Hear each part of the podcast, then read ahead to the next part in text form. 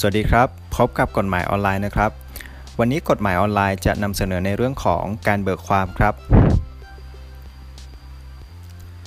การเบิกความนะครับก็คือการที่บุคคลไปให้ข้อมูลแก่ศาลในการดำเนินกระบวนพิจารณาคดี เพื่อให้ศาลใช้ข้อมูลที่ได้รับประกอบการพิจารณาพิพากษาคดีนั้น โดยการให้ข้อมูลดังกล่าว จะทำด้วยการให้บุคคลที่ไปเบิกความ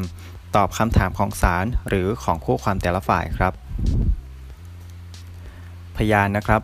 ควรเบิกความเฉพาะเท่าที่ตนได้เห็น ได้ยิน หรือได้ทราบโดยตรงเท่านั้น และต้องเบิกความด้วยวาจา และห้ามพยานอ่านข้อความที่จด หรือเขียนมาเว้นแต่จะได้รับอนุญาตจากศาลครับ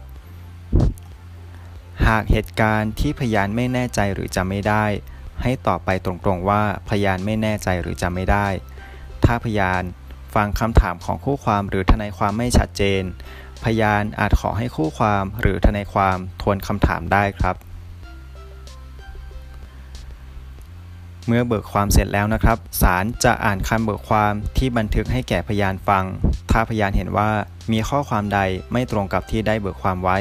พยานก็สามารถทักท้วงขอแก้ไขได้ หากข้อความดังกล่าวถูกต้องทั้งหมดแล้วศาลจะให้พยานลงลายมือชื่อไว้ท้ายคำเบิกความ และ เป็นอันเสร็จสิ้นการเป็นพยานครับ ในกรณีการเบิกความเท็จนะครับ การเบิกความเท็จเป็นการที่พยาน เอาความที่รู้อยู่ว่าเป็นเท็จมาเบิกความต่อศาลไม่ว่าพยานผู้นั้นจะได้สาบานหรือปฏิญาณตนก่อนเบิกความหรือไม่ก็ตาม และที่สำคัญ ความเท็จนั้นต้องเป็นข้อมูลสำคัญในคดีที่จะมีผลต่อการวินิจฉัยของศาลที่จะนำไปสู่การแพ้หรือชนะคดี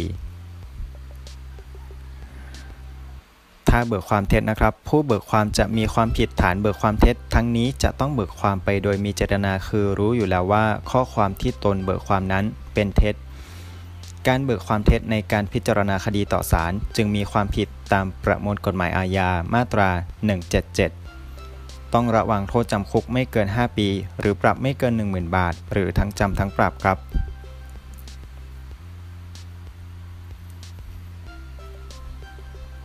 ขอให้ความยุติธรรมจงบังเกิดแก่ทุกท่าน